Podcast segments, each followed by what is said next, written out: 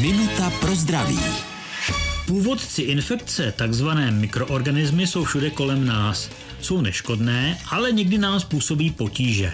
Jak to? No, lidské tělo je úžasné. Má ochranou bariéru v podobě kůže a sliznic a ty mikroorganismy se nedostanou pod povrch.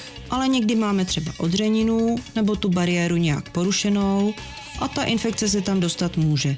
Vezměme třeba práci na zahrádce. Kolikrát se někdo poškrábe o trny a pracuje v hlíně, která je plná živých organismů.